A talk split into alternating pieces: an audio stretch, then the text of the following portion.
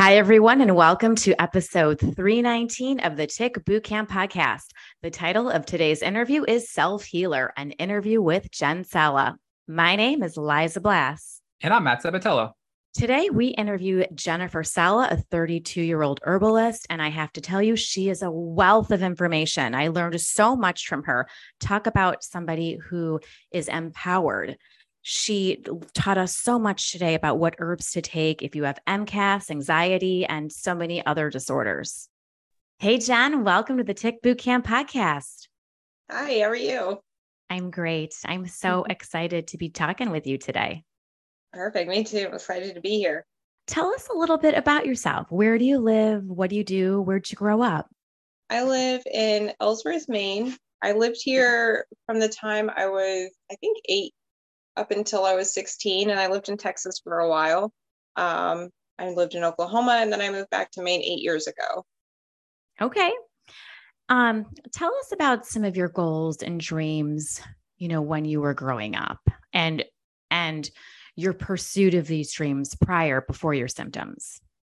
My mom says that when I was a little kid, and I kind of remember this, that I always told her I was going to be an archaeologist. And Love that. so, of course, now I'm like, I don't want to be outside like that all the time. and I'm paranoid in a way that I probably don't need to be, but it's, you know, it kind of comes with the territory, I think, for a lot of people. Um, but I ended up not going to college because I had gotten sick my senior year of high school. Like, I mean, way too sick. I had been sick, I think, since I was maybe like 10 or something. But my senior year of high school, it got really bad and I ended up hospitalized. Um, I went to the emergency room um, and then and they were just like, oh, you just pulled a muscle. But it ended up actually being a severe kidney infection that they didn't they didn't know. And they never bothered to tell us that I had cultures in my urine or anything like that. So they just loaded me up with IV, sent me home, and never contacted us to tell us that anything came up. So I ended up um, going to my primary care doctor after my high school graduation.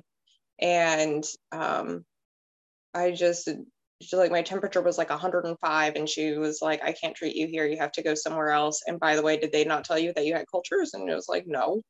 And so um, apparently the cultures we still don't know what they were because I've requested my medical records from then and they just they're like, oh, it was a kidney infection. But they they won't say what the infection actually was. But in retrospect, we think it was relapsing fever.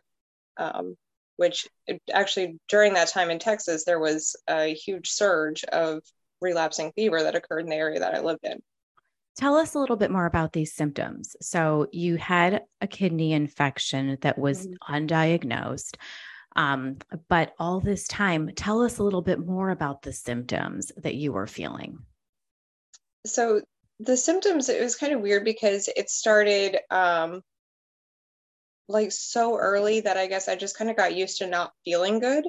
Um, And so it was like by the time, like for me to actually be like, guys, I'm sick, it was really bad. and so I remember I was taking my physics final and like the pain just kept getting worse and worse in my back. And like I kind of felt weird, but you know, like it's stressful when you're graduating and you have all your finals your senior year and all that stuff. So I kind of expected to feel, you know, not as great as I could have. But it was like I had had something like a cold ish, but then it was just like getting worse and worse in my back the whole time I was taking this test. You know, it's like an hour and a half or something. And I was supposed to walk to my mom's work and get her car when I got done with my final, but I couldn't. There was just no way. And I just sat on the steps of the school and I called her and was like, I need you to come get me. And so, like, right there, that told her that something really was wrong because it was not like me. Like, I walked three miles to school every day. I didn't care. Right. And so for me to say I can't walk, she was like, "Oh God, what happened?" And so um, she came to pick me up, and we she dropped me off at home, and I had a doctor's appointment later that afternoon. And well, actually, I was going to see um, my psychiatrist because I had a history of depression, quote unquote, Mhm. and um, for a long time. And so the school required they considered me high risk when we moved to Texas, and they required me to go to a psychiatrist and to be on medications. And so I was taking, like, I took like every antibiotic or um, uh, antidepressant known to man at one point or another. and they never did anything because what I was experiencing wasn't really depression. And so um, I was supposed to go see him for my last appointment, uh, and then I was going to be transferred to an to adult care. And um, I ended up just like I couldn't get out of bed. I went upstairs and I lay down, and I couldn't even like I was in so much pain that I couldn't say that I needed help or that something was wrong. I couldn't get up and just you know go tell her. And so finally she was like not used to me not being punctual. And so she came upstairs like, Are you not what's going on? Like where where are you? Where you need to go? And so she comes up, she's like, just opens the door and I was just laying there and I was like, Ugh. and she was like, Oh. And so she uh ended up taking me to the emergency room and canceled my appointment. And um so that was when you know they gave me antibiotics. I'm like, oh, well, if you just had a cold, then it's probably because um, you pulled a muscle while you were coughing. And I was like, that doesn't even really make sense because I had been sick, you know, like a couple of days before that with the cold, and I at that point I didn't really have those symptoms. And um, but they said I was super dehydrated, so they gave me IVs, did a urine test, never bothered to call after I went home. But it did like the IVs did help to some mm-hmm. extent. Mm-hmm. Um, but you know like at that point you're like oh well the pain that i have left is just because i pulled a muscle and but at the same time it doesn't sit right you know like you're mm-hmm. you'll take what they say because you assume that they know better than you do but then at the same time you're like i don't i'm not sure i believe it but i'll try right um, so at this time you're in mm-hmm. pain You've gone yeah. to the ER. You're already seeing a psychiatrist. Who mm-hmm. did your psychiatrist ever mention anything about infections or it was just in the realm of depression? When I was 14, I was diagnosed autoimmune, and that was also oh, okay. the same year that I was diagnosed with depression. And it's interesting. Right, right. And so, but when they diagnosed me autoimmune, they were like non specified autoimmune or you know undifferentiated autoimmune. They always use some type of phrasing like that that was like we're not really going to bother to figure out why. We're just going to tell you that you are. And even then it bothered me that i was like well what why? Like what is causing that? Wouldn't it help us all to know? And like how do you know that there's nothing you can do about it if you don't know what's causing it? Or you know sure. like, why can't i get better help and so probably really if anything that was you know where like depression came from was that I wasn't getting the help that I needed. Um, exactly. But I think like, and I kept saying, I was like, I'm not depressed. Like, I just don't feel good. And, but they didn't believe that you could possibly just not feel good. They're like, well, that's what depression is. It's like, oh, that's what being sick is. You know what I mean? I completely understand. I can very, very much relate. So, I mean, here you are, young adult, right? Mm-hmm. Teenager. Mm-hmm. Tell us a little bit more about how things are progressing where you know so you've got the infection um, mm-hmm. depression how are your symptoms escalating and are they kind of interfering at this time with you know your plans for school well it, they did because i was like you know i don't want to go live in a dorm which most of the universities require that you were going to go live in a dorm. And what i had actually planned to do because i just didn't want to deal with being around the other kids and you know everything that goes along with college that most kids are looking forward to i was like no. Um, and so i ended up uh, trying to go into peace corps and and um, they had at that time just decided that they were going to require a bachelor's degree to go into peace corps so i was like oh good so now i have to go to college before i can even do that and i just couldn't decide what I wanted to do. I was like, there's no way that I'm going to go live at a university somewhere and deal with all that. And I just kind of, I didn't know what I was going to do, but I knew it wasn't going to be school um, just because I didn't have the energy and sure. I didn't have the social capacity to deal with that. So I was happy with my job. I worked at a boarding kennel and I was like, you know, I might get like a vet tech thing at some point or whatever, but I was fine with what I was doing. Uh, like I could become a groomer because I already worked with groomers and helped out and stuff. So I was like, you know, I could do whatever really. Um, but the funny thing with the relapsing fever was that like when I got that, it was like I actually know I think where I got that because there ended up being a survey that was done a few years later Mm-hmm. And they actually went to this exact tree where my mom has a picture of me and my brother sitting, and they got ticks with relapsing fever out of that tree. So I happened across the case study that this woman had gotten relapsing fever. She was from wow. California. She went to Texas, and like I just went to the case study and was like, as soon as that tree came up on the screen, I was like, oh my God. And I sent a screenshot of it to my mom and I was like, you recognize this tree? Like I did, I took out like the little caption on the bottom, all the context. And she was like, yeah, I have a picture of you and your brother sitting in that. And I was like, well, guess what? Wow. That's, yeah. I was like, they definitely had, you know, relapsing fever ticks in that tree. And it was right after I had gotten diagnosed with relapsing fever. Tell us a little bit about your diagnostic journey. When did you get diagnosed? How did you get diagnosed? And I imagine you may have even seen, you know, more doctors before you even got to a diagnosis. So tell us a little bit more about that. So I was hospitalized when I was actually hospitalized for like four days. Um, it was two weeks after the first time I went to the emergency room for kidney pain. It all came back and it was my high school graduation and I was so unbelievably sick. Like I was just talking to my grandmother about this last night we were at a restaurant for my graduation dinner. I had gone to the bathroom. I threw up for like 20 minutes straight. And I mean, even during my graduation, it's June in Texas and we're in an auditorium and I was freezing cold. I was like curled up on the floor while everybody's getting their cap and gown on and doing their makeup and whatever. And I was just curled up on the floor in a corner and people kept coming over and checking on me. And I was like, it's fine, whatever. Like, just leave me alone. I will get through this day. and then right. we'll take it from there. And um, but even like the people around me were like you were so hot and i was like i'm so cold. And like they could feel the heat coming off of me but i felt cold. And um so my graduation dinner i just like had my head down on the table. I ended up throwing up all night. And you know even after there's nothing left to throw up i was still trying to and i was coughing. Like the whole cold thing had come back and i was in pain again. And so the next day my mom was like look i know you don't want to go to the doctor but you have to and so she took me to my primary, and the primary is like, no, can't do you here. And by the way, you have culture, so you really need to go to emergency room. Go to a different hospital. Go to this hospital.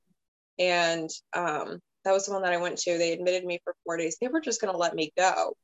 And I was like, you have no idea how not okay I am right now. Like, it was like, it was evident that they didn't see the severity of the situation and I couldn't express it because, like, just lack the ability to articulate what you're feeling. Sure. you feel that bad. Did and, they run labs? Were they going to let you go based on like normal blood work? Did they run like a, a Western blot test? What did no, they, they do? Didn't do any of that. They did not. Um, well, they said that I had pneumonia was what they had determined because they did X-rays. and They saw my lungs, and that was when they saw my kidneys, and they were like, "Oh, your kidneys are like prunes, and that damage is never going to get better." And I was like, really? Like, I mean, I mean, I remember seeing my kidneys like just shriveled up, and it was because I was so hot and I was so dehydrated, and also infected. Um, but like when I got my labs or my records from them recently, a doctor finally, this is when I was 18, I just turned 32 yesterday. I finally got a doctor that requested the records and looked over them. And what they had said in their words was a minor urinary tract infection. But when I went to be released from the hospital, the nurse told me that I had irreversible kidney damage, that I would be lucky to live to see 40 and I would definitely be on dialysis by 30. But again, I'm 32 and I'm not on dialysis. I actually feel better than I did then. Thank you. wow. Yeah. But it was like four days and I was laying there and I was in so much pain, like I could barely sleep and of course they come and they wake you up every hour to you know take your temperature and your blood pressure and blah blah blah. And i was in so much pain and i kept asking them they kept trying to put me on vicodin but the vicodin wasn't doing anything. And so i was like no whatever you're giving me before which was dilaudid. Um, that was the only thing that really could take the pain. And they kept saying like trying to accuse me of just seeking meds. And it was like the whole time they just disregarded. And this was supposed to be the better hospital.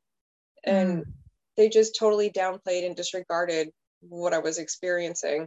I like go from home from the hospital and the IV was just coming out of my arm, like that all that fluid just kept draining out of the band-aid the end was like like I don't know if my body just wasn't taking the fluid or you know it was very strange.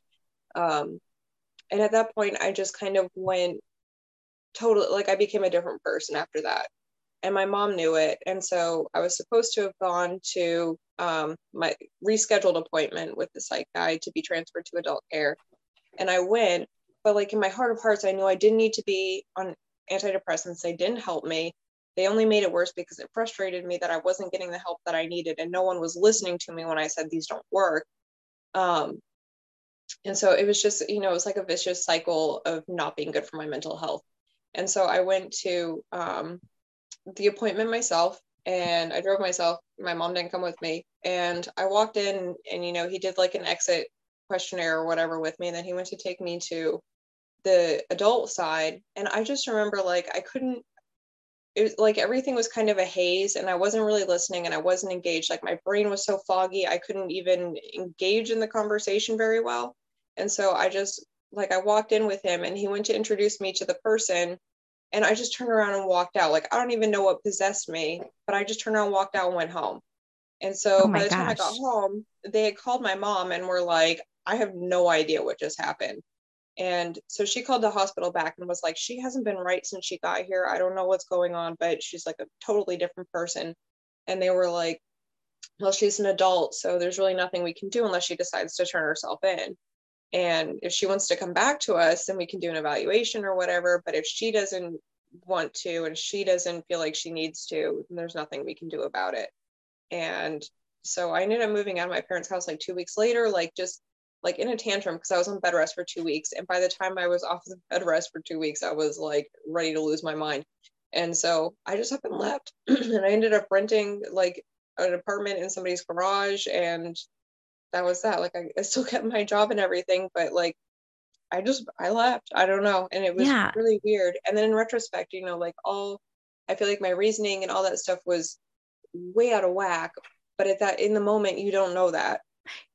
I I totally understand what you're saying and that's that's yeah. one of the questions I have is how what is the dynamic with your parents at this time? Because that's a really hard relationship to navigate when you're a teenager or an older teenager or young adult. Nobody knows what's happening especially when you're undiagnosed. So did they kind of let you take the lead there or were they frustrated? What what was happening in your home at this time? It was fine. I mean they were worried about me. Okay. And yeah, because I was always a really good kid. Like I literally yeah. never went to a single party in high school. Like I was oh well generally I was like a lone wolf anyway because I just didn't socialize well. But it was like you know, I didn't have the capacity for it. Loved animals, always was around animals, but like, was I going to sit with the other kids at lunch? Probably not. Right. you could go find me in a stairwell somewhere reading a book. Right. But I wasn't really with the other kids. So it was like, I didn't have a lot of the problems that other kids have. We know where I stay out late at night and blah, blah, blah. Like, so for me to not be myself was more of a concern than anything. Okay. And my mom and I actually ended up working together. Um, I, she worked for a company that had like 12 daycares around Austin. And so I went and I applied as um, a, a substitute teacher for the daycare. And the first substitute job that I had, the lady wouldn't let me leave. And she was also a coworker of my mom. She was like, I don't know why you guys hired her as a substitute. She needs to be my co-teacher. And so I ended up working with her and working with the babies for years. And it was really nice. So my mom and I still kept a close relationship because, you know, we worked together and took care of the babies together and it made her happy. And it made me that. mentally better too. Yes. So tell us how was there a doctor that you finally went to or a naturopath or a, um, what type of practitioner was able to get you the diagnosis that you that you needed? When I was 29 no 30 no I was 29 uh before I turned 30 by a couple of months I found a naturopath that I finally was able to get to test me but that was 12 years later. Yeah. So tell us, fill us in in the middle here. What happened? Like, what's been happening between the time that you, you know, were working with your mom um, to the time you finally got diagnosed? What, what were you doing? A lot of it was, I would kind of like come and go through these phases. And so this is one of the reasons that she felt like I needed to be tested for relapsing fever was, you know, I explained the original thing that was like the major incident. Um, but prior, you know, I had been bit by ticks when I was a kid and I had a bullseye when I was like 10 and all that stuff. But like it was like I could come and go through different phases depending, I think more now in retrospect, it was depending on what I was eating probably. Like probably in the summer when I could sit in grandma's garden and eat all the sugar snap peas and whatever I wanted to, then it was probably a lot different than, you know, the times when I was living off of ramen noodles. um, I think it really came down to nutrition and probably when I was drinking water a lot, I felt a lot better because I think I get dehydrated really easily. And I just, it's taken me years and years and years to really figure out that that's part of the cycle too. So it's like, you know, like, and it makes it hard because you're like, all these times I like feel really bad. And then these other times I feel better and I can't figure out what the cycles are. And so when I would get really sick, I would go to the doctors and they would just be like, you know, all, I mean, I've heard all of the things that they tell people, like, oh, you're just looking for attention. You're just, you know, a hypochondriac. You're being overly dramatic. You're looking for pills. You're looking for this. You're looking for that. And it's like, how do you get away with even saying that, especially when I can come to you? Like, I moved back to Maine when I was 23 and I was like, look, um, you know, I was working with people who had they knew Lyme and they, you know, they had it, their kids had it, whatever. And so that was when I found out that you get the bullseye rash and that gives you then that means that you know that you got Lyme. And I was like, oh, I had one of those when I was like 10. And they're like, well, that's why you're 23 and you have the problems that you have. And I was like, really? Like I had no right. idea. And so I went to, to the doctor and they were like, oh no, you're just being paranoid and you're just being this and you're just being that. And have you been on antibiotics since then? I'm like, well, yeah, I've been on antibiotics in the last, you know, 13 years. And they were like, well, if you've been on antibiotics at all, then you're as good as you're going to get. And I was like, who says that to a 23 year old? And then the same breath, you can tell me that I'm just looking for attention. And I have heard it all from all these doctors. I probably went to like seven or eight different doctors. I mean, it was to the point where like when I would go in there and I, they were like, well, you're autoimmune. What do you expect? Or something like that. And it would just be like, you know, I would expect more of them than they were willing or able to give me. And it ended up being like, um, they just wouldn't call me back for appointments. Like I was like, have I been like blacklisted? Is that a thing? do doctors do that? they just refuse to see patients anymore. It was really strange. Um, were so you I on any? I'm sorry to interrupt. Were you on any type of medication for these generalized autoimmunes? Like, did, were you on protocols? Were you supplementing? Okay. They never gave me any kind of advice for diet. They never gave me any kind of anything. I mean, at one point, I had a doctor tell me that I'd never be able to have kids. Like, and just still get nothing from them. And so it was like really baffling to, and it, like it takes a lot of your faith out of the medical system. Like as a kid, I had already lost it.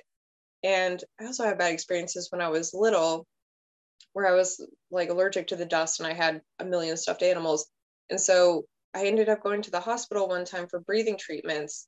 And they were like, well, um, uh, you know, you had to do something. I think they took blood, maybe. I don't remember what it was, but I, or maybe it was to put the respirator on me. But I just remember like it took like three nurses to hold me down. And I was like, you know, a couple of years old. I was not very old, maybe like three or four. But it took like multiple nurses to hold me down for them to do what they wanted to do to me. Like, so I've never really had trust. But then, like, as it built, you know, where like it was becoming more and more evident to me that my lack of trust was not misplaced, it just kind of became deeper. And so there came a point where I was just like, I'm not going to go to the doctor anymore. So when I was like 19, I started experimenting with plant medicine because when I left the hospital uh, after my high school graduation, they had told me drink lots of water um, and eat bananas and don't drink dark sodas was the only advice that I got from them. And I was like, okay, so I know my potassium was low and I knew I was dehydrated. And so those were like a few fundamental things that I was able to take and build off. I was like, well, obviously I can do better than that. Because first of all, you're not going to get rid of me that easily if you think that you're going to give me like totally pathetic treatment and then just tell me that I'm going to die and think I'm actually going to do it because I refuse. And so I ended up going to um, Google back like before Google was really ripe with information.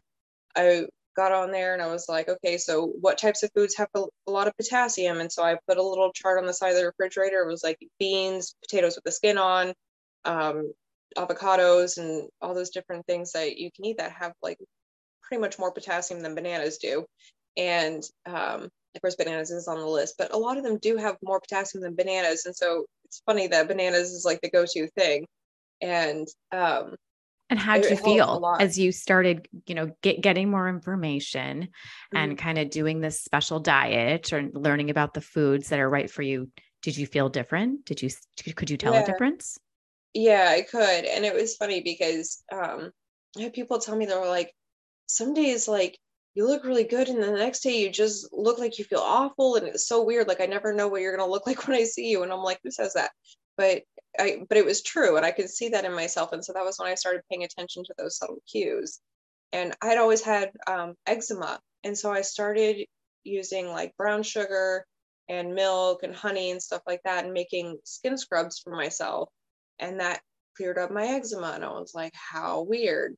And so I started realizing that a lot of it was like chemical sensitivity that I was experiencing where my body just couldn't deal with the extra burden of things. And I was like, well, right. is that because I already have a burden from something else, or is that just the autoimmune thing that I have an immune response to chemicals? Um, and over the years, I figured things out. Like I started eating, um, I bought a box of organic strawberries to go camping one time. And, or I bought a box of regular strawberries and then I bought a box of organic strawberries shortly after. And it was like the one box with the chemicals on it I broke out in a rash all the way around my mouth from, you know, I was camping. And so I was just biting right. the tops off of the strawberries instead of cutting them off. And so I ended up with this ring all the way around my mouth. And I was like, but I just bought strawberries like a couple of weeks ago and they didn't do that to me. I did the same thing with them then. And then I was like, oh, those were organic. That's weird. And so that kind of planted a seed. And then I ended sure. up getting pet rabbits. And with rabbits, they say you're supposed to only feed them organic greens because their bodies are super sensitive to the chemicals that are so teeny. And so I started buying organic greens and I started, you know, like making myself a salad out of the rabbit's greens or whatever. And I was like, this is so weird because if I go to a restaurant and I get a salad, it feels like I ate acid.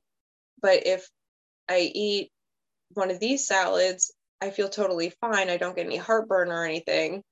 And I was like, huh. Yeah. And so when I finally go, you know, years later, like I totally gave up on doctors. I started doing herbalism.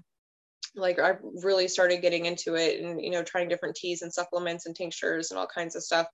And um, just stopped going to the doctor. I just totally gave up. I was like, I can't deal with it. And um, so when I finally, because it's like, it was almost like I would get sicker after I went to the doctor just from the stress of being sure. told that I was crazy. Yeah. and so I just kind of gave up and was like, well, I'm going to figure this out my own way because, you know, I knew people around the area who had Lyme and they used herbs for it. And so I had heard that it was a, a viable thing. And I started really looking. I was one of those people that, like, I was skeptical that plants could do that um, because I wasn't, you know, ever really raised that way. My parents, Robitussin and whatever. Like, yeah. So I ended up look, researching the science behind it and figuring out how or why that could possibly be a thing and then i built from there. And so like i started off as a skeptic and that kind of helps me deal with skeptics better because i can i understand the perspective and i know um, how to explain it in a way that was like no really i had to get the science too before i believed it. Like i totally understand. Yeah. And real quick just for the people that are listening that might not know what herb, herbalism is or plant medicine i take herbs. How would you define herbalism? I actually kind of define it broadly because okay. um, I think some people think of it as like it's only certain types of plants or whatever, but I consider even eating a salad to be some type of herbalism. Like I consider anything to do with like plant chemistry or nutrients that can help with the healing process. So I kind of go with it like a little more generally than you know, like the conventional sense of people are like, well, you know, there are herbs and there are plant foods. And it's like, I don't really see that distinction okay. so much. Um, yeah.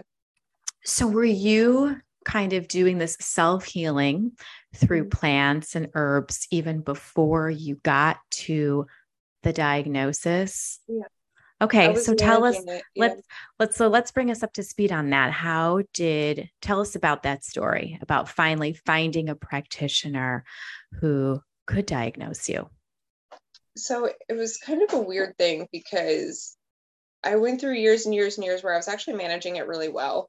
But then I would keep having migraines and the migraines wouldn't go away and you know, I'd have them for like the entire weekend, and then I would still have one on Monday when I was supposed to go back to work. And they were like, "You keep calling out on Mondays," and I'm like, "Well, I still have a migraine from three days ago. I don't know what to tell you." And so I was like, "Well, you know, I think I need to do something." And I think I had, I might have had like heartburn or something too that went along with it that made me think. But I started looking into um, like parasite cleanses for whatever reason it came up and i was like oh i worked on a horse farm and so it was like around all the time and right. so i was like i don't know if i picked something up from the horses and that's why this keeps happening but um i ended up doing a parasite cleanse but it was a 90 day parasite cleanse so essentially that would be like stopping your antibiotics too soon where you know it just comes back worse and so i didn't know or expect that at all. So I was doing, you know, like wormwood and black walnut and uh, pumpkin seeds and all kinds of stuff, did garlic. And um, I just stopped doing it. And again, that was that type of thing where, like, when it hit me, it happened so fast that I wasn't able to keep up. Like, by the time my brain realized something was happening, it was already too late.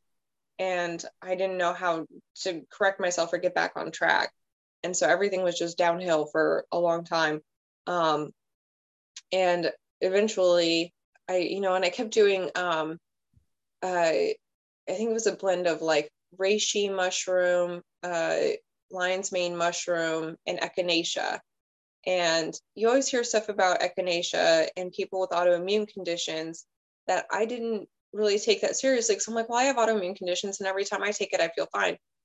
But at that point once i started taking it and i had gotten that sick again and i don't know like if i ended up getting bit another time actually i know i got bit another time towards the end of that and i was like it's fine because i'm doing a parasite cleanse so i don't need to worry about it.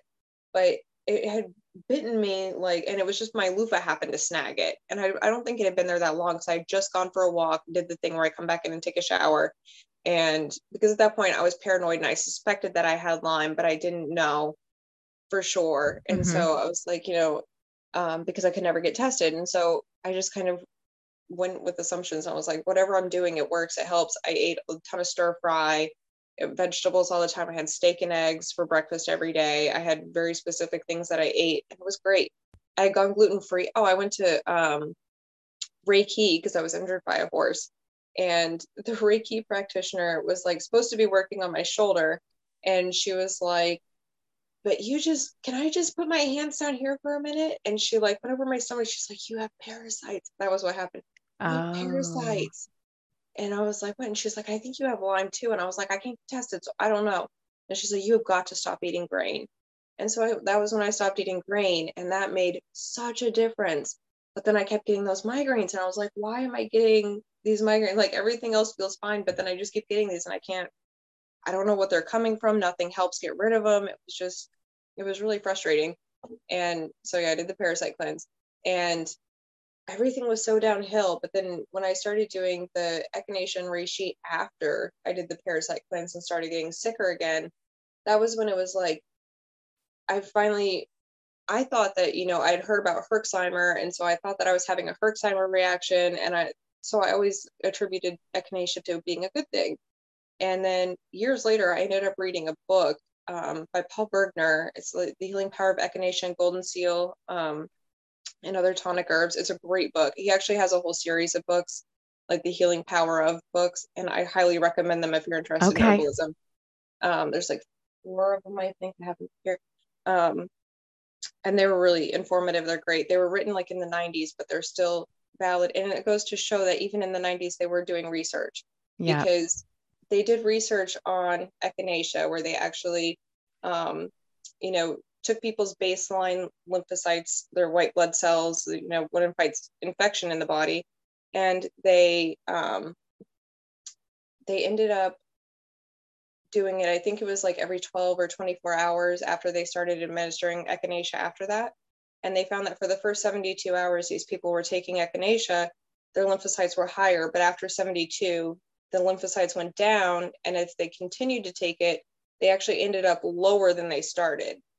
So you actually end up reverse like making yourself less able to fight infection by taking it for too long.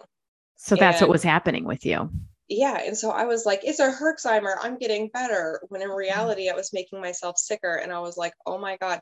And so that was like the first time I figured out that, like, it, and it's funny because the one thing that people say about it isn't the thing that's actually wrong with it. You always hear people ranting. You get into the herbalist community, you always hear people ranting about echinacea and people who have an autoimmune condition. It's like, no, it's, and I really think, and I wondered to myself at that point was like, is it people who have a real autoimmune condition or was it people like me who had Lyme that had been called an autoimmune condition because nobody bothered to figure out what the infection was mm-hmm. or they weren't able to figure out what the infection was because of course we don't know all the infections that are possible even and so it was like I really think that it wasn't people who are autoimmune that have that problem, but people who have an underlying infection that they actually get sicker. And it's not the body attacking itself, it's the body trying to fight infection.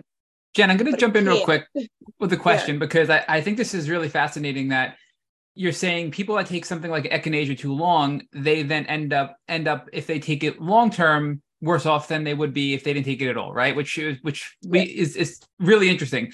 But on the other hand, we hear all the time that immune immune I'm sorry immune boosting things like echinacea and elderberry and even mm-hmm. astragalus, which is recommended by Stephen Buhner, the herbalist, you know, who's this genius herbalist who, who has this protocol for Lyme disease. They recommend astragalus after a tick bite. Now, they always say, and you said this, if you have autoimmune tendencies or an autoimmune disease, don't take them because they will they will make your autoimmunity worse. So is it your belief mm-hmm. that that's not accurate? Because we have had people on this podcast take a strong stance and say it just simply isn't true. And other people come on and say it's very true. Avoid these things if you have autoimmune tendencies because of Lyme disease. Well, here's something funny um, that I ended up learning about because one of my good friends was a, a, Chinese medicine practitioner. And so she ended up teaching me a lot about Chinese herbalism uh, over the course of years. Um, and not not even like when anybody knew that I had Lyme or anything, but just because I was interested in it, she was kind of the one who was a catalyst for me to really get into it. And um, she ended up coming across something about Lyme and uh, Chinese medicine. And I guess back in like in the 50s, they had kind of given up teaching something that had been taught for 5,000 years, which is GU syndrome. And now you very rarely will come across anything about GU syndrome. It's GU. And what that basically, what it literally translates to, like the symbol, uh, translates to demons and snakes. And, um, but when you, you learn about that, it's like cancer and autism and ADHD, autoimmune conditions, Lyme disease, epilepsy, all these different things that they have a really hard time curing or treating um, fall into this category of GU syndrome, which basically makes you not who you are. And it affects the mind state and it affects a lot of things. And one of the things I say with GU syndrome is that you don't want to take really strong tonics like astragalus because you can actually strengthen the pathogen and not the host. And so that's kind of the theory that I go off of. And I consider this situation with echinacea to be the same type of thing where it is weakening the host and allowing the pathogen to thrive. Um, and I think it really depends on your body and a lot of different factors. Um, but that was my experience. And I've gone by that. And there have been times where, like, if I do start taking the strong tonics, that I just can't deal with it. And um, so I try to go for things that are a little bit more mild. And I've waited up until um, I really started to feel better before I decided to start trying astragalus and stuff like that because it's just, it really is strong and it's great. I think if you have a robust immune system and you take astragalus, then and you don't have a high uh, bacterial load, then it could lead to one result. Or but then if you're someone like me who like you know you had already had a weakened system because I had been sick for a long time as a kid and then I come into a teenager, I get it again. my system was already behind from trying to fight infection for years and years and years. And so I think that was kind of what made it me more sensitive to it.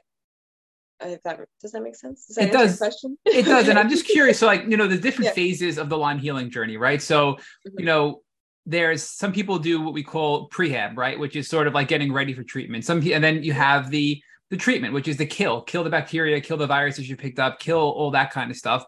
And then there's the rehab side of things, right? Sort of like, all right, now I'm going to kind of gradually, you know, come off and try to stabilize. And then what, what I like to call the maintenance period, right? Once people get into a good place of health.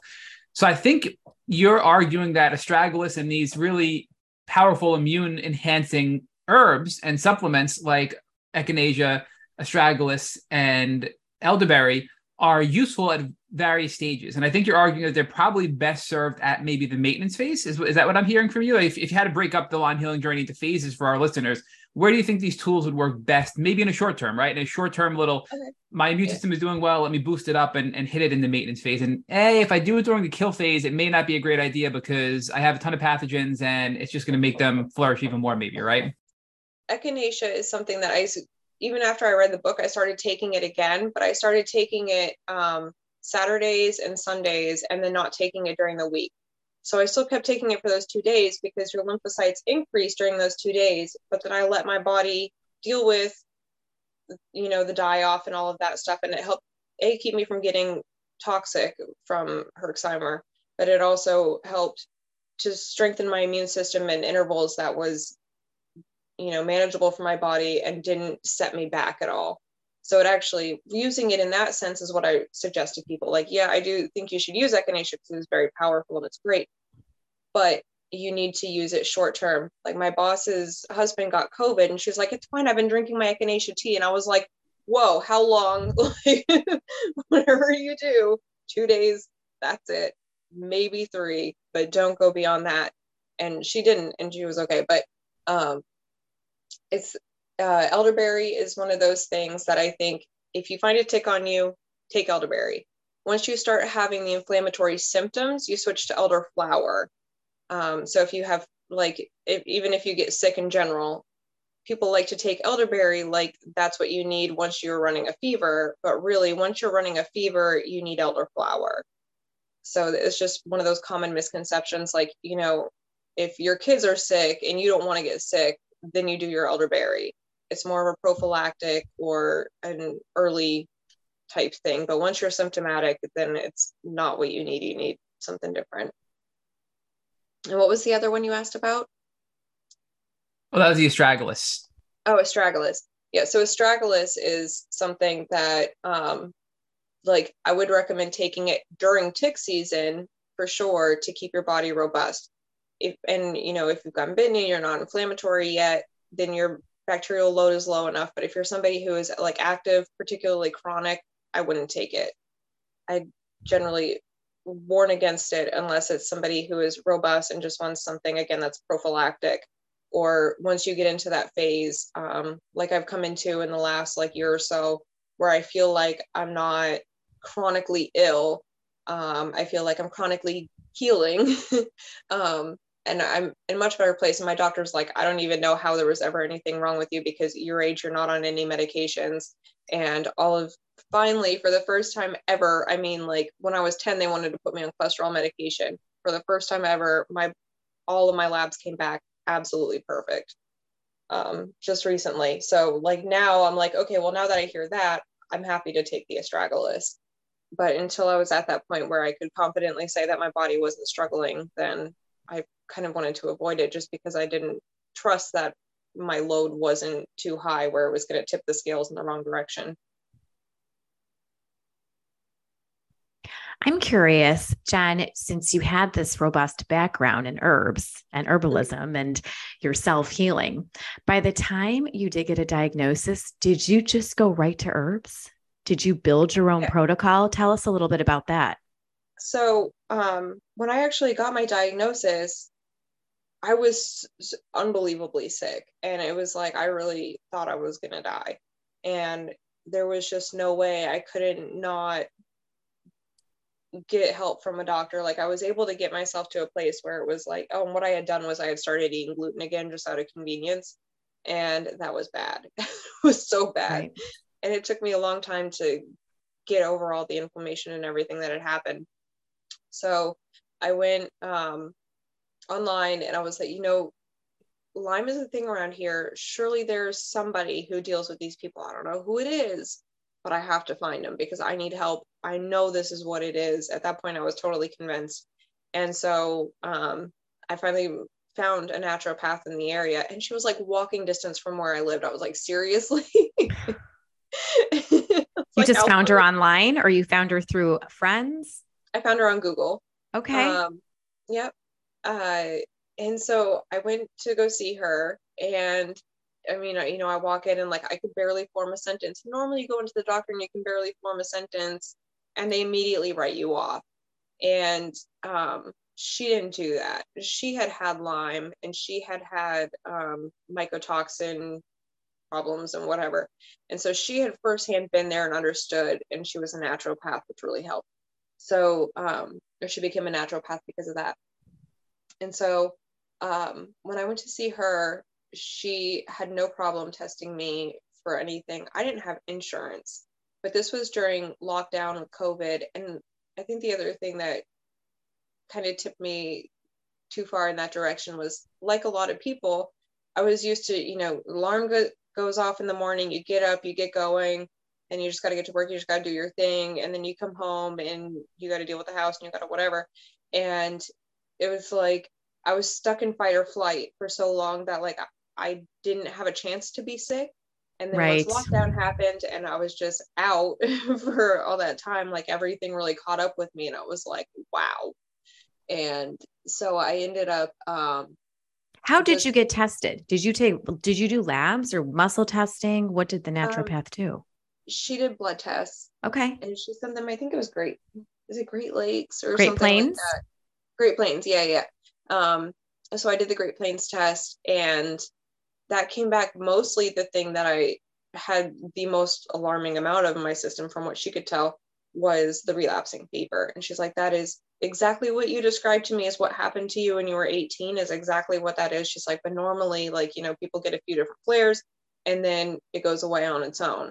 So if it's still with you after all these years and you can actually think back to what the cycle was where I was like, no, I did get sick like every April and every October basically every year I would get sick. And, you know, I was never like a kid that really got sick per se like that.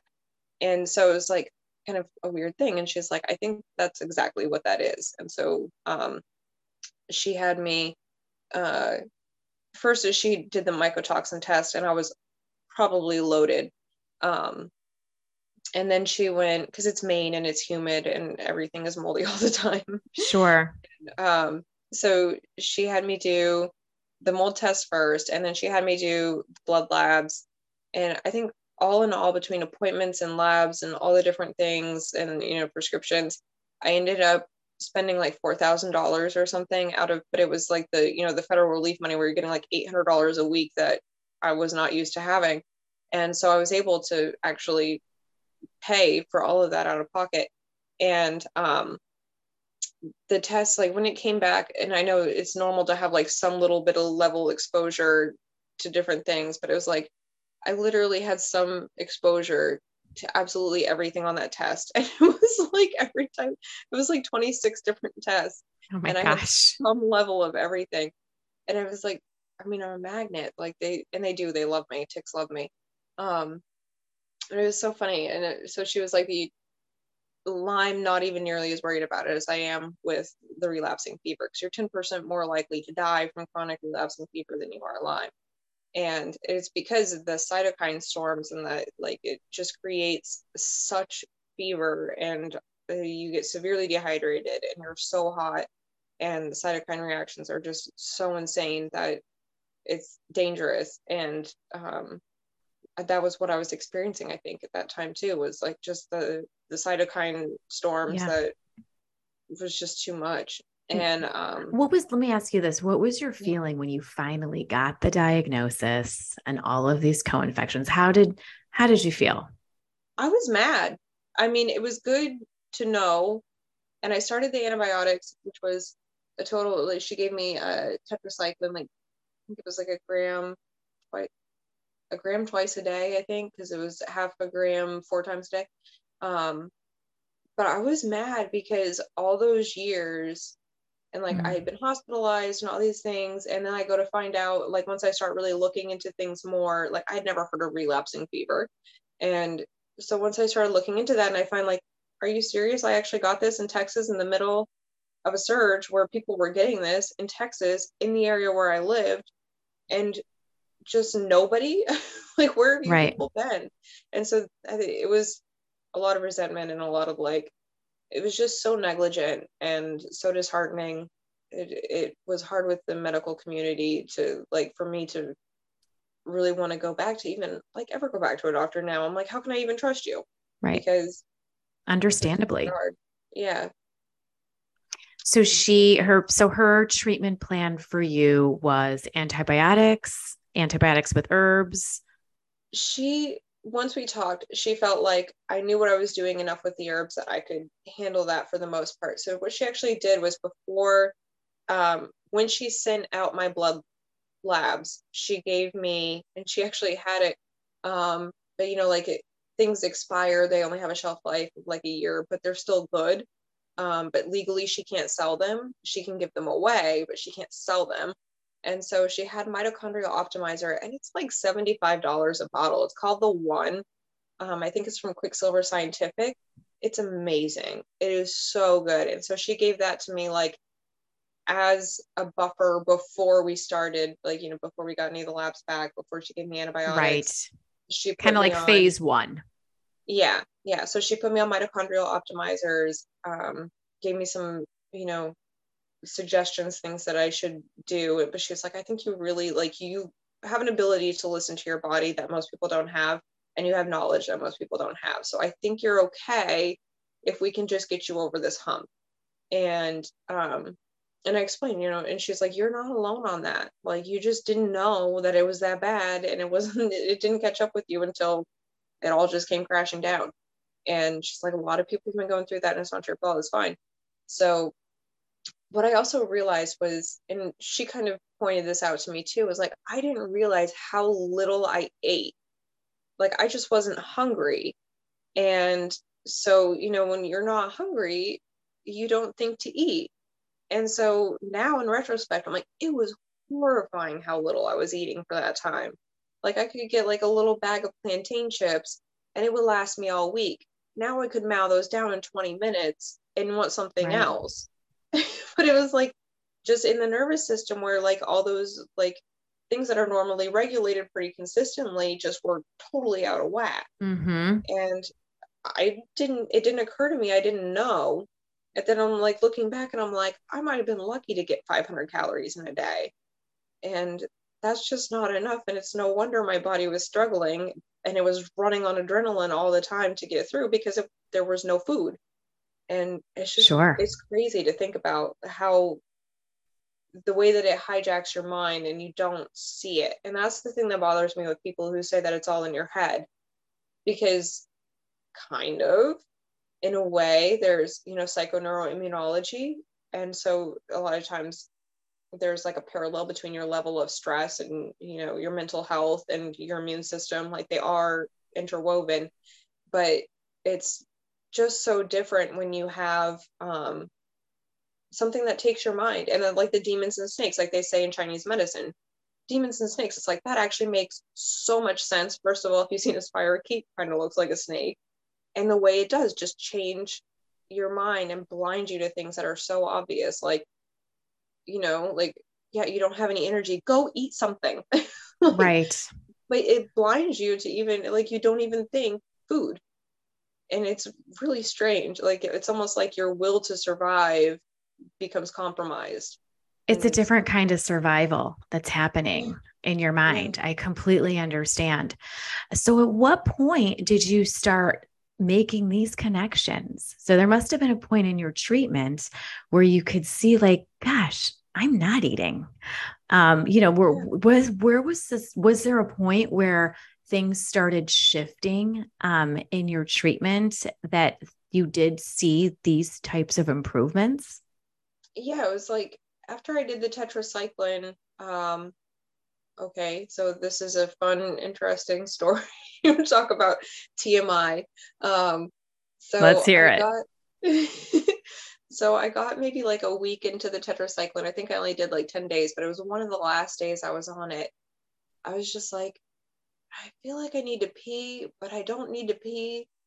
It was really weird, but like again, I listened to my body, so I was like, okay, well, I'm gonna go see what fresh hell this is. and so I go sit there and like wait to pee, and all of a sudden my ears start ringing, and like everything in my vision gets fuzzy, and it felt like I could just feel like you know in the back, like where you start to get a tension headache, the back cervical nodes, the lymph nodes in the back of your neck. It was like just pain, but it was like ice cold, but it felt like acid, like it was burning but cold at the same time. It was so weird.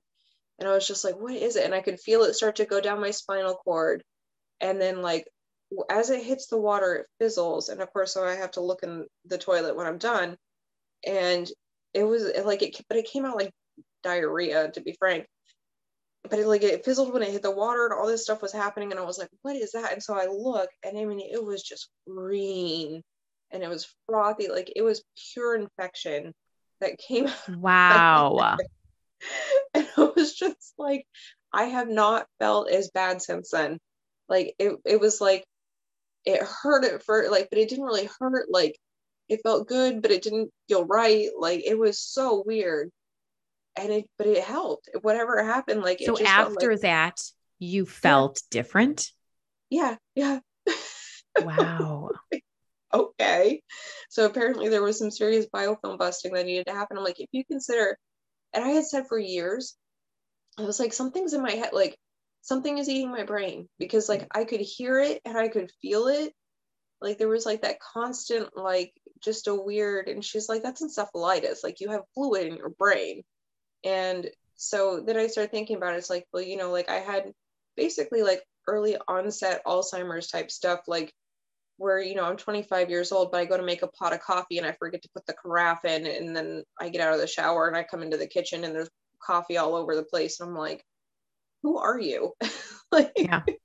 there was one time I actually started the tea. I couldn't decide if I wanted a cup of tea before I went to the store or before I got home. So I set the cup apparently I started the pot and I put the dog up, went to the store. After I started the water, I pull in and I can hear the dog from the driveway. I can hear the dog inside the house howling and I can hear the tea kettle going off. I had been gone for like a half an hour and it had almost boiled all the water out. And I'm like, lucky I don't burn my house down. Like, and those are the things that like you should think something's not right because I do these things, but mm-hmm. it doesn't mm-hmm. occur to you. Right. It like it's just it's so clueless. And so like once I started realizing those types of things, I became better able to pay attention to them. Like once I realized, okay, no, there's really something that happens in my head. And I really have to be mindful of the subtle signs that there's something going wrong and pay better attention to that. Like I really have to take that seriously. Got and it. it took peeing that infection for me to actually realize that. I don't know if that's something that like anybody else has ever had happen and they just don't want to talk about it. but I think that would be called the big shift. yeah. Yeah. Okay. Yeah. And then I learned about GU syndrome shortly after that and started, you know, thinking about it like in a more abstract sense that way. Like, okay, so that's definitely um like it, it just it makes so much sense. Like when you think about it from like 5000 years ago how would they have interpreted something like that? It's like you, you're possessed. There's something that's keeping you from being your best self. What is it? Obviously a demon. And so that's just like you know in our sense in our translation that sounds like something that's totally absurd. They didn't have a microscope. They didn't know what bacteria they didn't know about bacteria and yet they did. And it's just and of course like once i actually started thinking about it in the sense that they talk about it and doing the things that they say such as you know be careful with tonic herbs and all that stuff it really did help um, to think about it more in that type of abstract way which i, I kind of wish people would more um, Jen, I want to jump in and ask you a question here because a lot of people listening to this podcast want to learn from, I'll call them our mistakes, but also the things we had to grow through and learn through, right? Because oh, I think the three of us on this podcast, we've all had to learn the hard way about certain things in our Lyme journey. Now, looking back, you've studied herbalism for almost a decade. You mm-hmm. were dabbling in using herbalism to treat Lyme before you even knew you had Lyme because you suspected Lyme disease but you were kind of you said you did a parasite cleanse but you didn't do it long enough so it didn't really work as well as it could have right? You were doing things like mushrooms to help with your immune system. You were doing probably other herbs to help from an antimicrobial standpoint. But looking back now knowing what you know today with your knowledge of herbalism tick-borne illnesses and lyme disease and, and the breadth of infection that you get with these you mentioned you had 26 things that were indicated you know possibly positive for you right from a tick from a tick bite what would you do differently? So, you know, what kind of herbs would you use and what protocol would you use to address not only relapsing fever, not only Lyme, but I think you had mycoplasma, maybe some, you know, mold susceptibility and all these other things you had going on in your body that led you to this chronic illness state that you were in? Um, one of the things that again I learned from Paul. Okay, so what I would have done is I would have bought all of Paul Bergner's books and taken all of his classes from the beginning. Um, he does it's on um, Herb Rally podcast. That Paul Bergner does um, a whole thing about chronic infections and biofilms, and it's like a three-hour lecture that he gave. I think it was nursing students and or nurses maybe. Uh, they sounded like they were probably older than students, um, but it was amazing. And so listening to that helped me yellows anything that's yellow, and I mean, not necessarily anything, um, like buttercups aren't really great herbal medicine generally. I don't think it's not something you hear reputed, but um, like goldenrod, which people often confuse with ragweed because they come up at the same time and they grow in the same area, but they are not the same plant. And the goldenrod isn't what's responsible for your allergies. That's amazing stuff. First thing in the spring, at least where I live, we have forsythia come out. A lot of times there'll still be snow on the ground and these yellow flowers bloom before the leaves even come out on the plants. Those are amazing. I actually have one down the road. There's an abandoned house and I go out there because that thing is probably 200 years old. It's a beautiful bush. And I'll take the, like, even just as I walk by, if I'm headed, you know, to the store or whatever, as I walk by, I'll pluck off a flower and eat it. Um, chamomile is also yellow, turmeric, a lot of the things that we hear about being good for us in the Lyme journey end up being yellow. Ginger is another one. Um, it's that berberine is just great for killing stuff and supporting the immune system. And they have tons of nutrients and they're often bitter.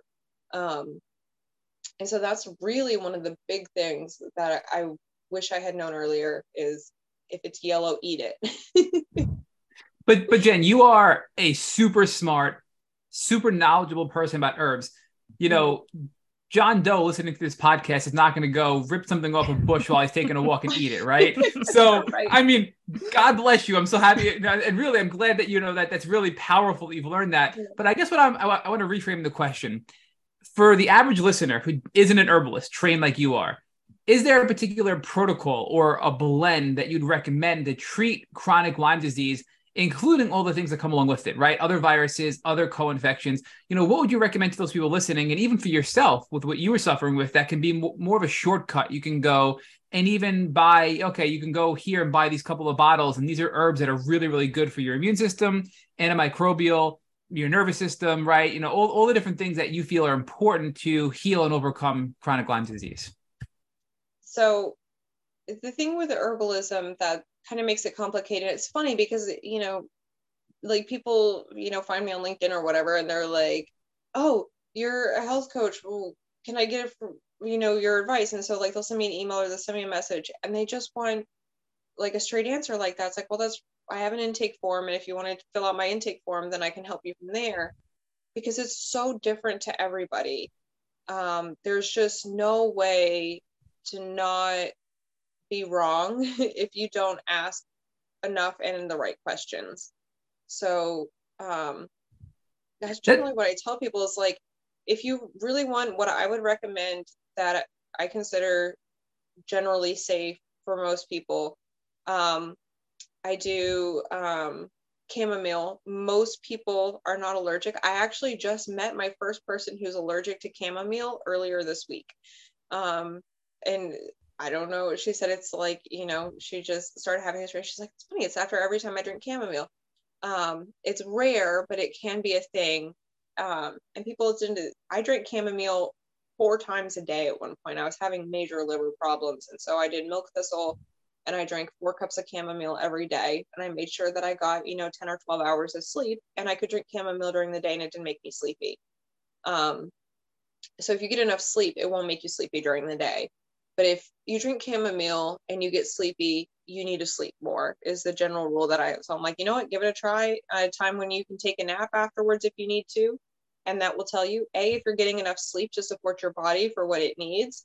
And B, um, you know, if you have any type of hay fever or whatever reaction to it, then you're not asleep when it happens and you'll know uh, if you're allergic to it or not. So generally, yeah, I just tell people, you know, two o'clock on a Sunday afternoon, try chamomile and see what happens. Um, lemon balm is great too. It's fairly safe for most people. Um, the thing that I get because I love frankincense and myrrh, but it's so expensive, like ridiculously expensive. If you want to get, you know, if you get bulk, even it's still expensive. Um, which I buy most of my herbs bulk, and I can either encapsulate them myself or I just make a tea or I use them cooking or whatever. Um, and it's cheaper. It's a lot cheaper if you find a bulk distributor like Mountain Rose Herbs over trying to buy capsules at the store. Um, and that's why I just tell people drink tea. Like you're going to drink something anyway, might as well be tea. Um, so what I call the poor man's frankincense and myrrh is Pau d'Arco and calamus. And um, I can buy, you know, where it would be $50 for the frankincense and myrrh I can get $12 for Pau d'Arco and Calamus. And Pau d'Arco is pink trumpet tree. It grows in the South America. Um, it's a really beautiful flowering tree. And it smells, it's, I don't want to say it's licoricey because I despise licorice, but it's, it's got a little bit of a licoricey undertone, but it's not impalatable, you know, like licorice tends to be for most people. Um, and it's is so much cheaper and it's really good. Like in hot chocolate, you can put um, powder, Pau d'Arco and calamus. Hot chocolate, if you want a medicine for everybody, it's hot chocolate because it, there's serotonin that comes with you drinking chocolate. Um, it just makes you feel good, and you can't not be happy when you're drinking hot chocolate. And you can fairly easily hide herbs in hot chocolate too. Um, Teasel is something that towards the end of my journey, I finally tried. Um, and it's supposed to, you know, send the infection out into the bloodstream. So once I got to a point where I was like, no, I don't think I have a lot that's active. It's probably more dormant. That's what I went to. And um, again, it's something that I wouldn't take all the time. And I would take it before I drank the Pau d'Arco and calamus because Pau d'Arco and calamus kill everything. And so, you know, you give like 30 minutes after you take the Teasel just to let it kind of build up and kick stuff out loose into the bloodstream. And then you take the Pau d'Arco and calamus to kill it in the bloodstream. And that was kind of how I started working out the deeper layers of infection. I also lived off of garlic, probably like if you have a recipe for gar- with garlic in it, I would do like two or three times what the recipe said for garlic. Um, I would eat raw garlic. So I'm with you on that one, Jen. I would go to, I would literally go to work, eat raw garlic the night before, and I didn't smell it on me. But everybody I'd be around, like, Matt, it's coming off your skin. Like, that's how bad it was. I would have my, my colleagues be like, you need to stop eating garlic. Like, they would, like, I'd move my arm and they would smell it from my arm. And I'm like, is it BO? They're like, no, it's garlic. I had that happen too. Like, you smell like a pizza. Like, but you know understanding that you know and thank you for describing in detail a lot of the things you did to treat lyme and co-infections. But i just want to i want to hone in on one particular issue because it makes me think of when we interviewed kelly flanagan she was able to overcome a lot of her lyme related symptoms but the one persistent was were her allergies right? She was still allergic to the world and she was really struggling with that. We hear that often whether you, you know whether you call it mcas or just i have really bad allergies. What are some herbs you can recommend to people listening that will help them either A, while treating, or B, even if they're just persistent things after treatment, manage sensitivities to anything, right? Whether whether it's environmental allergies or you know you smell a perfume and you get an instant migraine things like that we hear a lot on this yeah. podcast i'm curious what your thoughts are regarding herbs that can assist in helping people with that particular symptom? So, to be fair, I still cannot walk through the detergent aisle at the grocery store. Um, I don't use any kind of aggressive chemical cleaners anyway. And it's like, you know, at this point, like I'm so entrenched in like the plant world that I'm like, I don't need to. And really, I don't. I don't find any need for the industrial chemicals. A lot of times you can clean stuff just fine with baking soda and vinegar, with essential oils. Um, so, what I do for my allergies um, is, and what I would recommend to anyone anyway, I mean, whether or not you're chronic with Lyme or after the fact, is thorny things. First of all, um, like motherwort or roses, hawthorn. Um, so you can basically figure out like what thorny plants are. Um, another one that I, uh, it's going to totally leave my mind now. Uh, tribulus. It actually like almost looks like the little coronavirus. is what it looks like. Um, uh, so those types of things help to make you less sensitive. Like they help you to kind of put your thorny armor on and um, be more protected from the influence of things like that it, which sounds like really esoteric and weird, but those are the types of chemical properties that create and the genetics in the plant that create those attributes. You've just consumed them. And so, on some level, they're changing the chemistry in your body, right? Does that make sense? And not get too woo woo. um, so, it's called the Doctrine of Signatures, actually. And so, it tells you just visual cues from seeing a plant what it can do for you as far as medicine goes. So you'll see some things that um, they look like eyes, like carrots and olives. We know are good for your eyes, and they look like eyes, right? If you look at like a carrot slice, it looks like it has a little eyeball in there. Um, the same thing with olives. Or walnuts are good for the brain, and they look just like a brain. Beans are good for your kidneys, and they look like your kidneys.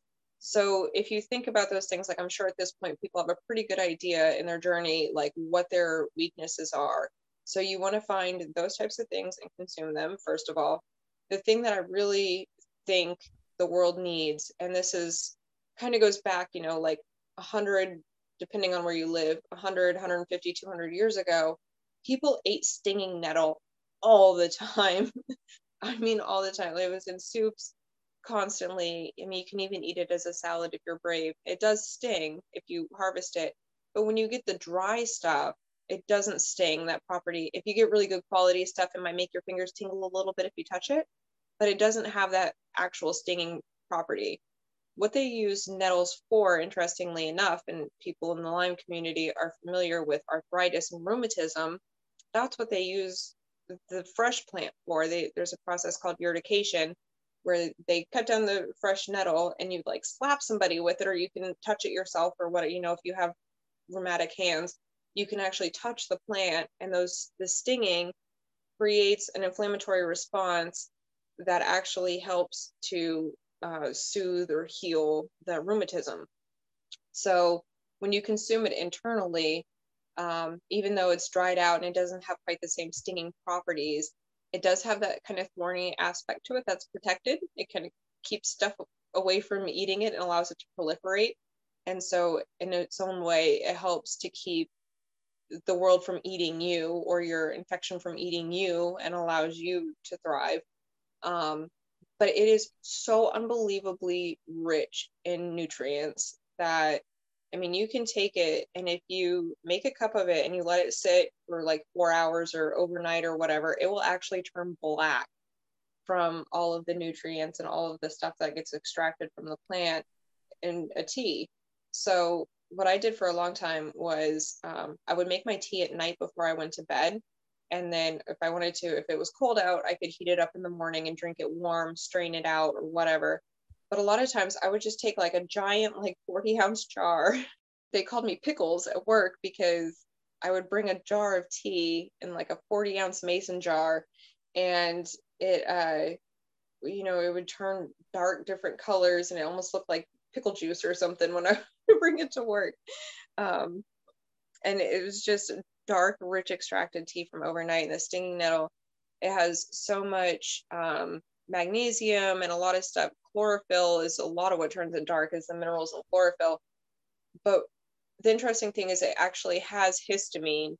So when your body produces histamine too much you can have histamine you can consume histamine and your body doesn't feel the need to produce too much if that makes sense so um, if you're if you drink the nettles and you have to have it cold extracted to get the quercetin out of it but it, it will extract quercetin but people will make the mistake of drinking nettle tea thinking that it will help their allergies but they drink it hot they only extract it for 15 minutes and then they wonder why they don't get the results and that's why. So nettles is actually really great if you extract it for hours and you can heat it back up if you want to but you really want it to get good and dark and that's going to give you it's basically like taking a multivitamin or two and um, pretty much has everything that you could need in it and i think that to get your nutrition up and to help your body support and to not be so sensitive and not produce so much histamine in response to things that it considers a threat, then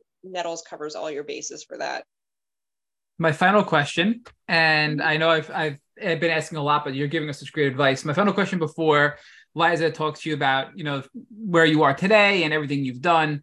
I want to ask you about people with anxiety in the Lyme community because we know that tick-borne illnesses oftentimes bring on anxiety and depression and it can make it really really crippling for people so what herbs do you recommend for people that are really struggling with their mental health while treating lyme disease that can help them with anxiety and depression because i mean i have to say it's probably the number one thing we hear on this podcast is not only am i hit physically and i feel like death right? But my mental state is the worst it's ever been because of this. And i've never had mental health issues. I've never had depression. I've never had anxiety. And now I get hit with Lyme disease, and oh boy, I'm in bad shape, right? So, what would you recommend to those people listening to help them from an herbal standpoint with the psychological symptoms of Lyme disease? I'm more of like the holistic herbalism school of thought. So, I think that there's it's kind of a multifaceted thing, and if you think that you can just take an herb to cure any different thing and the herb alone is going to do it, there's a lot that goes into your mindset and what you keep telling yourself even if you don't believe it. Um it's it is i do a ton of mindfulness work. Of course i was raised buddhist. My mom's been a buddhist since she was 18 so i was raised already kind of able to deal with like the whole mindfulness thing. And i think that probably saved me a lot of misery in my life um but i really as far as like actually, you know, like if I'm having one of those days where I'm just like, I don't want to deal with people, I don't want to do the things that I have to do today. Um, I use it's people say it all different kinds of ways. It's ylang ylang. It's Y L A N G Y L A N G, and it's like I don't know how you could smell that and not be happy. um, again, the hot chocolate is great. I know some people have you know severe caffeine sensitivity and even just drinking hot chocolate would be too much for them um, but if you can actually uh, you know deal with hot chocolate then that's one of those huge things that it's just mostly the ritual around it i think is important too and to you know take this like okay i'm going to do this thing like whatever it is whatever kind of tea you want to drink or something like you just find the things that make you happy and it's going to be different for everybody. Um, there are things that they call euphorics, which would be like ylang ylang. Um, but you know, just you go around and if you want to smell every single bottle of essential oil until you find one that really just elates you, then that's what you have to do. Um, CBD I find is really great for um, any kind of anxiety type stuff. I know marijuana itself for some people is like totally the opposite, but some people find it the other way. And so it's just another one of those things that like it's so hard to answer a general question for everybody because we all have our own preferences or associations. Like some people really love vanilla and it reminds them of their grandma and you know makes them feel happy and full of love and whatever. Um, so it's just really a matter of preference and really getting to know yourself and listening to your body and figuring out you know what's going to work for you what makes you feel better what makes you feel worse. And sometimes you know the things that we desire are not the best things for us.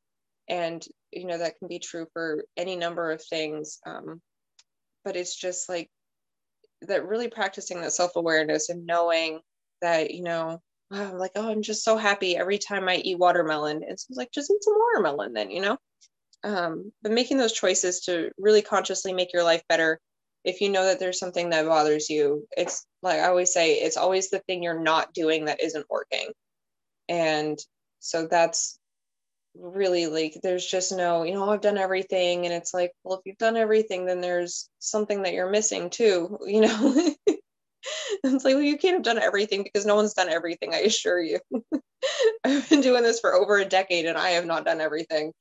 Um, so it's and it's hard when you're listening to you know doing the exact same thing that somebody else did and well it worked for them but it won't work for me and it's like well no like i can guarantee you i couldn't do exactly the same thing somebody else didn't have had the same results that i had I just branched off on my own trail. I followed followed my heart, not to be corny.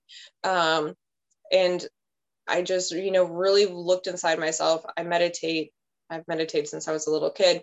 Um, and so the those are things like it's never too late to practice those things and to get into those patterns and like really the limiting belief that you know this is my life now i'm sick and i'm going to be sick forever like no matter how sick you are and how sick you feel there are people who have stage 4 cancer and they can overcome that but it's in the mindset, it's in the will to open yourself up to feel better. Like when I went to my doctor that one time uh, recently, and he was like, "No, you know, I don't see anything wrong with you. I I wasn't your doctor in the past, so I can't speak for that. But um, I think you know whatever happened to you is in the past now, and you can move on." And I actually had to sit down and have a talk with myself and be like, okay, so I can be angry that another doctor isn't listening to me or I can realize that my naturopath had told me that at the rate that you know they generally expect people to heal from chronic disease is one month for every year of illness when you use holistic methods if you're doing the right things um, and working like on the mindset as well as what you're consuming and all that stuff it was like all right so it's been two years and this is what i've been working for for much longer than that um, and so I can, you know, be happy and be grateful and consider that I'm moving forward and just go on with my life and thank my lucky stars that that's behind me. Or I can be angry at this doctor. I can refuse to accept healing and, you know, I can just let myself get lost in that cycle again of, you know, the disappointment and the anger and the grief and the whatever and know that that's going to hurt my health and that even if I have healed, I'm going to go backwards. And so I just was like, nope, I'm going to take the high road and I'm going to just be grateful that I'm at that place that I've worked so hard for since I was a teenager to be able to say that yes, all of my labs are beautiful and I don't have any indication of illness anymore. And that really helped. Like i think that that actually healed me a little bit more to be able to say that and to think about it that way and have it framed that way. Well, that was like a real like true relief. I was actually really really proud of myself for that because i've mostly done it on my own. I've other I, I was than, just you know, going to say that, Jen. Yeah. I am so impressed with your empowerment and your ability. I mean, you just really embody the self healer you know, mm-hmm. and self taught yourself these amazing things about herbalism and just so dedicated to the study. And I know that your journey has had some dark periods, frustrating periods. Have there been some beautiful moments that have taught you about yourself and about the world that you wouldn't have gotten to this place without this journey? Yeah, absolutely. I think it's also given me a lot of compassion for other people and to realize like you don't know like a lot of time like you can be like what's wrong with people and like blame people for things but then it's like to realize like well who was i so many times that i went through these cycles of like i just didn't recognize and i just didn't understand that there was something even wrong let alone what it was or what I was doing or how my actions or my thoughts or whatever were impacting me. Like people really are just blinded to things sometimes. And then you also consider like the staggering number of people who have Lyme, especially where I live, it is like super prevalent. And again, doctors don't really treat it. So it's like they don't really acknowledge it as being much of a thing. You're you absolutely up here um, in Maine you really have to have the tick, pull it off, take it to the doctor and make them test it, and they will give you prophylactic antibiotics. But if you don't bring them a tick, if you're like me and you pull off the tick and you flush it down the toilet, then you know, then you're totally like you're not going to get anything. They're going to tell you you're crazy. Right. And it's sad. Like I actually know a lady who um, her son was 12 years old when he got Lyme, and um, they said that he had herpes, and he's like, "Mom, I've never even kissed a girl." Oh my gosh. Yeah. Yeah. yeah. I know it's so it's really so sad to hear those stories and I know that they're yeah. more common. Um what I mean obviously you have these God-given talents. How are mm-hmm. you serving the Lyme community today? So I was doing a support group um, COVID was kind of slow on the uptake up here, but lately, um, within the last like three months or so, I haven't done my support group because I'm like, I just can't justify, you know, like as much as it's been spreading around lately, it's like everybody has had it. And it's like constantly every time I turn around, somebody that I've been around is getting it. And I'm like, I can't give it to these people. And so I um I would kind of like to start a Zoom one, I think, just to be safe because I don't know, you know, going into winter, I can't imagine it's going to get any better.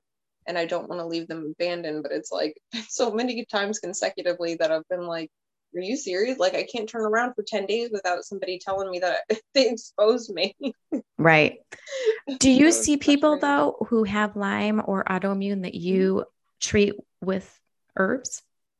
I don't really market it a whole lot, but I will um, I absolutely will. And part of the reason that I don't market it is, like I said, you know, most of the time when you put yourself out there, people are like, well, why can't you just tell me what I should mm-hmm. do? And it's like, because I don't know you. And I, especially with something like Lyme, like to say I have Lyme, what do I do is like, I mean, you could have any symptom on earth. you know what I mean? Like, there's not like a, a very small set of symptoms that comes with Lyme. Like, you could have anything going on and it's such a spectrum of severities and how long have you had it and i mean like i've got questions if you tell me you have lyme and you want to know what to do mm-hmm. and i need you to answer those questions honestly so that i can help you and so i do have people that will come to me um, and what's funny is like talking to you it's usually moms with kids it's yeah. like adults don't want to do that work for themselves but they will a hundred percent do it for their kids so will, true. Yeah, they will put in and they will fight tooth and nail and they will do what they have to do to help their kids. But for someone to actually like make those changes in their own life, totally different story. They just, you know, it's yeah, it's a lot of dedication and it's a lot of patience and confidence. Like I said, it took me two years to really get to a place where I was like, I think I'm gonna be okay now. And people just don't have it in them to try that because and I get it because it's so draining to be in that situation and you feel like nothing's working. It's like, well, no, it's going to be worse before it gets better. Right. And so it really to take on like an herbal healing path requires a different i mean and it's not even really a different type of de- dedication because antibiotics are every bit as miserable. And really the complications the potential for complications like c. diff and all that stuff that you get from taking antibiotics for so long can be really bad.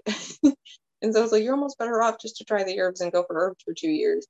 Um 100% that's i mean i don't think i would have not done the antibiotics that i did because like i said that was like that just made the way for me to actually have some clarity and be able to think about my situation in a different way um that I just I couldn't get past like the sound of infection eating my brain, I guess, for me to be able to actually think clearly about what was going on, what was I doing that was helping or not helping, and even get to a place where I could sit down and read a book to learn the things that I learned that helped me and told me what I was doing wrong.